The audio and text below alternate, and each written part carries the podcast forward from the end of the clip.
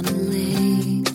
She is dreaming, she is drifting, never been so wide awake. Captured in the moment by the beauty all around her, there's nowhere else that she would rather be. Hello and welcome. This is Koren Motekaitis, and you're listening to How She Really Does It, the place where inspiration and possibility meet. I'm talking today about verbal vomiting. I know, isn't that quite the visual? And I really struggled with is this the word or is the phrase that I should be using? And it's so funny that I even asked that word should be using because that's a judgment word. But really, is this in line with who I am and with my show? But every time I try to use other words or I think the verbal vomiting is just good because it gives us a visual. And I'm going to talk about that in this mini-sode today about verbal vomiting. So bear with me. And I know it sounds kind of gross, but when I use this as a tool with my clients, they get it. So this idea about verbal vomiting, for those of us who are verbal processors, and yes, I am a verbal processor. I know, surprise, surprise, here I'm on the show, but we need to be able to rumble with all the stuff that's going on inside. We, we have these stories and to be able to unpack it. And for me, I just know sometimes like I just need to take down all the barriers, take down all the walls and let it out. I feel so much better when I do it that way. And so verbal vomiting is this place of throwing up. Now, here's the th- deal, and this is why I call it vomit. Because when you throw up, or at least when I do, or my kids do, or my husband, you know, we try to throw up either in a bowl, in the toilet, a sink, or, you know, worst case scenario, you open up the door and you throw up outside so that you can hose down the concrete. You don't want to throw up on the carpet, right? Because that is a pain to clean up. So you really, where you throw up that container is really, really important. Same thing when you verbal vomit. It's important to have a container. And remember, I've talked about in the other minisode, boundaries are containers of safety. When we throw up, when we verbal vomit, you want to vomit in a container of safety. We don't want to throw up on somebody else. We want to throw up in the space. So if somebody's holding space for us, really they're holding a bowl or another visual could be maybe they're holding your hair back. I have long hair. They're holding my hair back as I throw up into the toilet. And you never hear somebody who may be supporting you, right, with tons of empathy as you're throwing up. Oh, you shouldn't be throwing up. This shouldn't be happening because it's happening. That's arguing with reality. But how often when you may be crying or feeling a certain way, maybe you feel shame, feel like you're not enough, and they look at you and say, You shouldn't be feeling this way. Can't you see who you are? They're not allowing us to feel our feelings. They're not allowing us to own our stories, these crazy stories sometimes that we have in our head. And again, this is why I keep going back to verbal vomit. It's not a beautiful thing, kind of makes your head spin when you talk about it. But when we verbally vomit, we vomit into a container. And that's so important. And then the person that is there on our support team, the person who's earned the right to hear our stories, they're the ones that's holding this container or the ones that are rubbing our backs as they hold our hair back so that we don't get it in our hair or maybe on our clothes. They're holding space for us.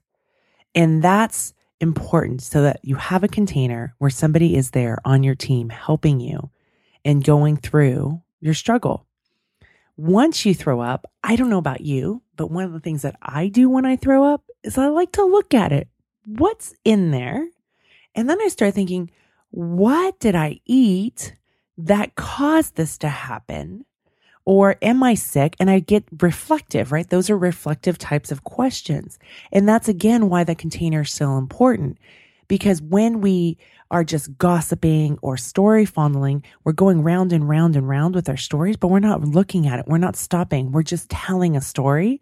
And that's when I talk about how you built a campfire, pitched a tent, and then you invite a ton of people. And I had this revolving door of people that would go in and out while I just sat there and I story fondled or I gossiped. Okay. When you verbally vomit, you're going to look into it going, okay, what, what caused this? Why am I feeling this way? and really unpack it. So when we verbally vomit, it's a place to unpack the stories in our head and to be able to rumble with it. And we must get it out. Like, I don't know about you, but when I've tried not to say those things or think those things and push it down, it was like a volcano inside of me that was ready to rumble out and burst. But when I allow myself and give myself permission to let it come out, to verbally vomit with the idea that I'm going to unpack it and look through it and then get to my truth, then I feel better and I can move through it. I can move through the shame storms. I can move through the anger. I can look at, okay, what, what do I own in this? And what do I need to go back and circle back to and apologize for or look at how I can do it better next time? Versus when I'm gossiping or uh, story fondling, I feel dirty afterwards, right? I want to run away because the shame storms grown even more. Like, Koren, really? You should know better to, than that. You're look at you doing this. You've really stooped so low, and the judger comes out even bigger. And then that's how I stay stuck. And that's why I believe it's important to have a process to verbally vomit. For some people, writing, they need to write and Anne Lamott calls it a shitty first draft. Every good writer has a shitty first draft. So if you're a writer, maybe that's your process. What I've learned about myself is that when I can get on the phone or talk with somebody and I'm, you know, da da da da da da da, just it comes out fast. Watch out. And as I'm talking through it, I catch it. I'm like, oh, listen to what I just said. It's like how I, when I opened the show and I had that should in there, I catch that and go, oh, that's me judging. I don't do well with that.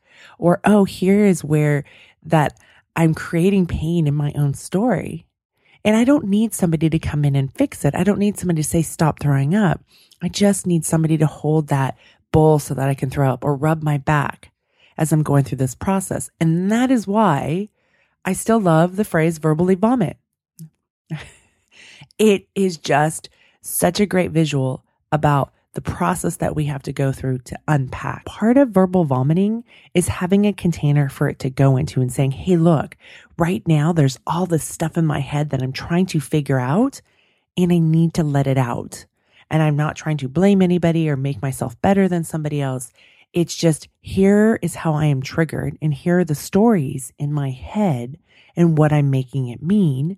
And I need to get it out so that I can process this or I can even get to my own truth. So I invite you, if you try this process, make sure that you have a container to throw up in, to vomit in, um, because that's important. Just like you wouldn't throw up just hopefully on your carpet or on somebody else, you would have a container for it. When you do your verbal processing, make sure you have a container. Also, make sure that the person there on the other end of the container is somebody who's earned the right to hear your story. Oftentimes, I'll get on the phone with a client and they'll say, okay, I'm ready to go. And they just start to verbally vomit because they know that's their process. And that's the relationship that we've created between the two of us. So remember, give yourself permission to verbally vomit, trust it out, make sure there's a container for it, a defined space, time, who it's who's going to be there with you. And if you don't have anybody right there with you, it's okay to do it with yourself. You can talk to yourself. I process a lot myself and know that what is this that I need to rumble with? What's going on? What are the crappy stories in my head and pay attention to it. And then also knowing who is the person that can help me process this. That's verbal vomit. That's why I'm keeping it. So when you hear me talk about it on the show, you know why now. And let me know how it goes as you practice your own verbal vomit. All right. So now that we've worked on this verbal vomit thing, if you're interested to find out the three things that get in your way of creating the life that you want, I've created this audio series, a PDF that will tell you the three things, and an audio series where you can practice creating an authentic and wholehearted life. And you can go to my website at www.howshereallydoesit.com and sign up for the Daring Way intro. You'll see it on the left hand side and sign up for that. and you'll get an audio series. There will be 10 emails that will come daily. So don't get overwhelmed. They'll come daily and they'll have an audio clip in each of those emails that are about five to 10 minutes in length. And each of them has a guidepost for you to practice so you can create your own authentic and wholehearted life. Thanks so much for listening today. And I'm smiling big for you on a lake. She is dreaming, she is drifting, never been so wild.